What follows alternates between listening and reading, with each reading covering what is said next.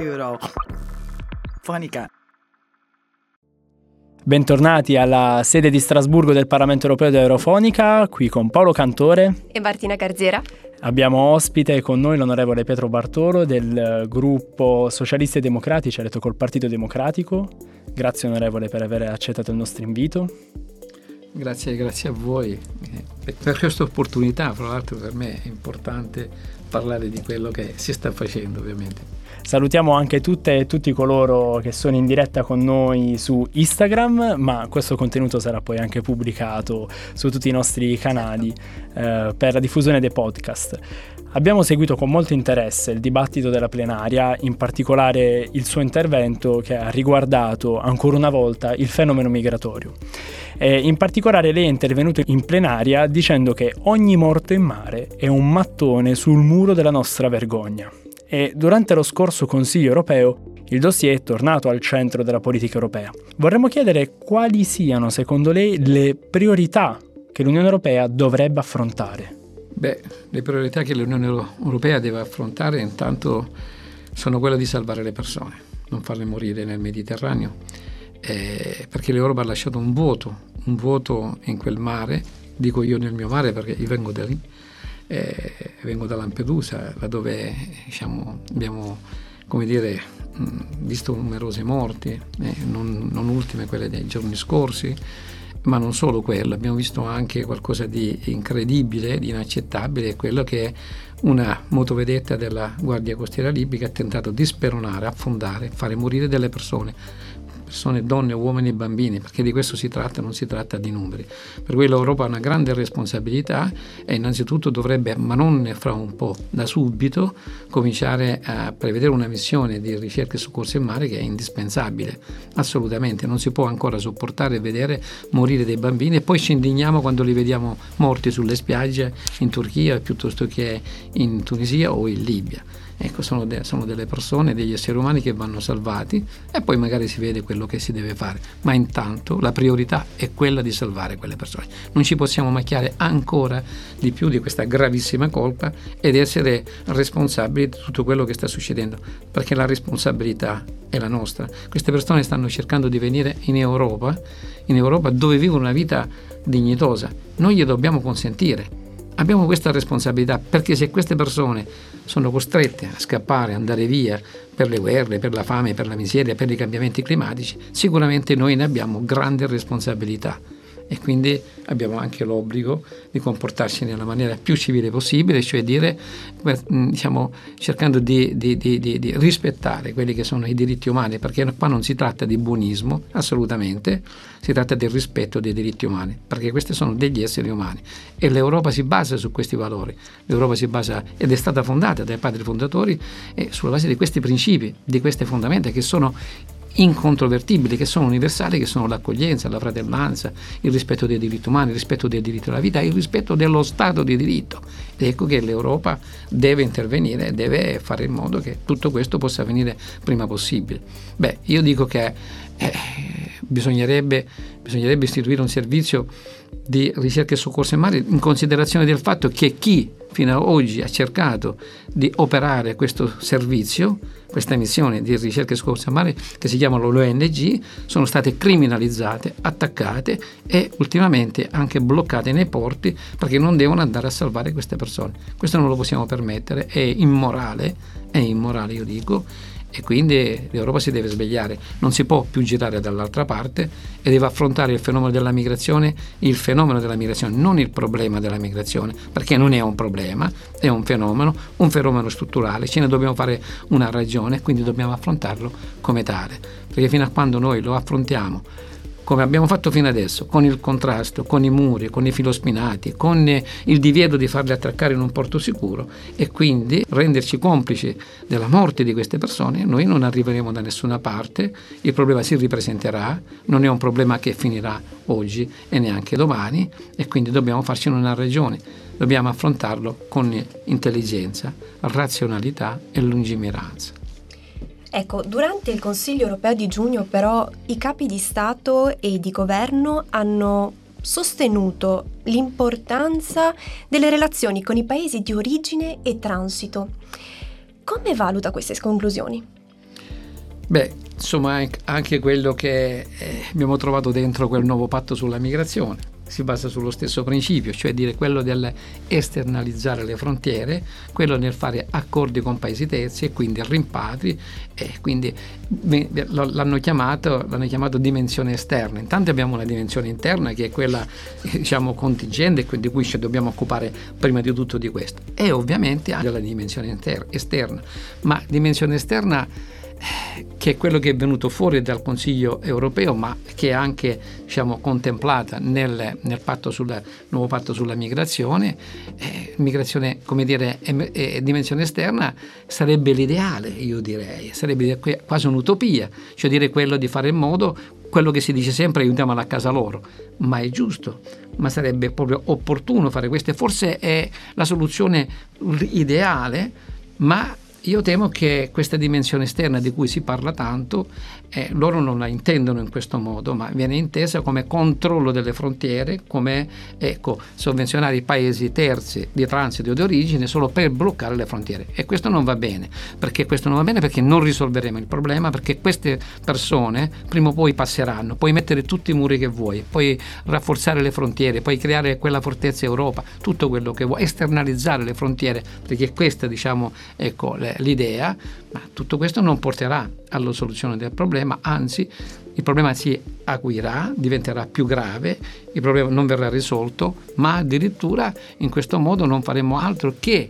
incentivare e ingrassare le tasche dei trafficanti di esseri umani, perché di questo si tratta. Quindi certamente la dimensione esterna visto come la penso io, come insomma, la pensiamo in molti, è quello di aiutare i paesi terzi a crescere, a svilupparsi, creare quell'economia, creare quel minimo di condizioni per cui queste persone possono restare a casa loro. E così abbiamo risolto il problema, perché io credo e sono certo che nessuno, dico nessuno, vuole lasciare la propria terra, i propri affetti, la propria famiglia, tutto Purtroppo poi trovano un altro problema che è quello dell'integrazione che purtroppo... E infatti su questo mi piacerebbe chiederle eh, proprio qual è la sua opinione rispetto all'idea dello stile di vita europeo. Ci siamo concentrati molto sull'ingresso all'interno delle frontiere dell'Unione Europea, ma invece con riguardo al problema dell'integrazione, eh, lei è più favorevole a un approccio assimilazionista o invece multiculturalista? Io credo che eh, sarebbe opportuno e ne abbiamo una responsabilità, è quello di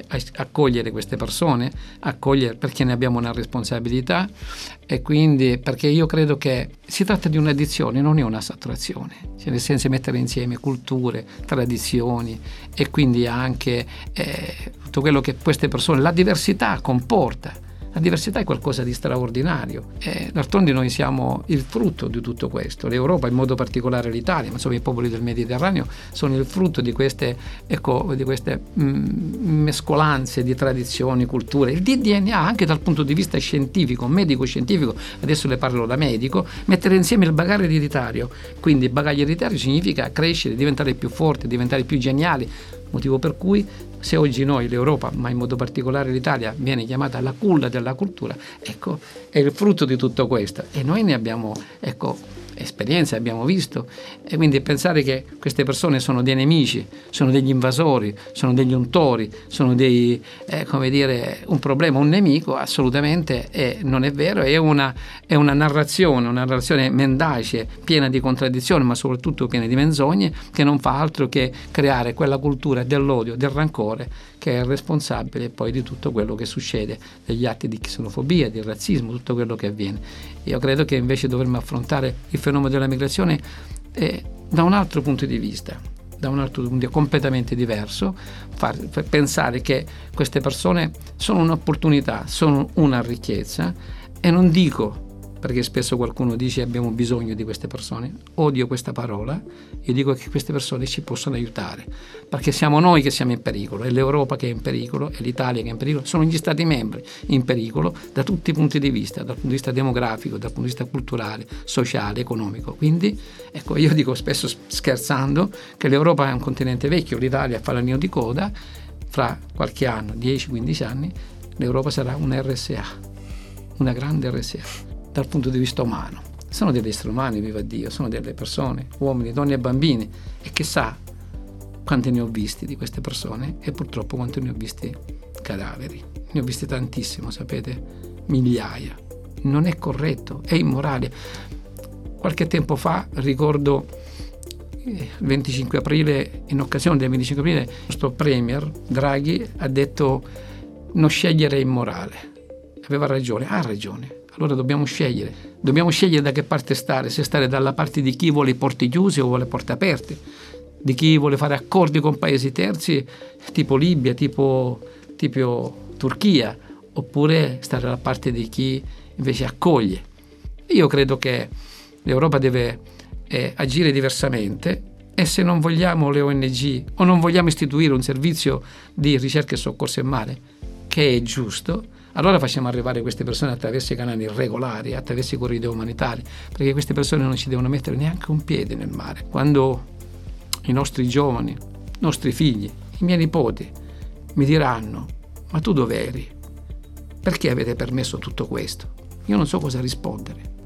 Cosa potremmo rispondere? Non sapevamo, lo sappiamo, tutti i giorni lo sappiamo. Queste sono delle tragedie annunciate e ne avremo domani, ne avremo dopodomani e noi non possiamo macchiarci di questa colpa. Noi dobbiamo dare delle risposte, le risposte che vuole l'umanità. A proposito di risposte, le volevamo chiedere, ha ricevuto appunto risposta eh, alla sua interrogazione sull'utilizzo dei cannoni sonori lungo il confine greco-turco per scoraggiare l'arrivo di migranti?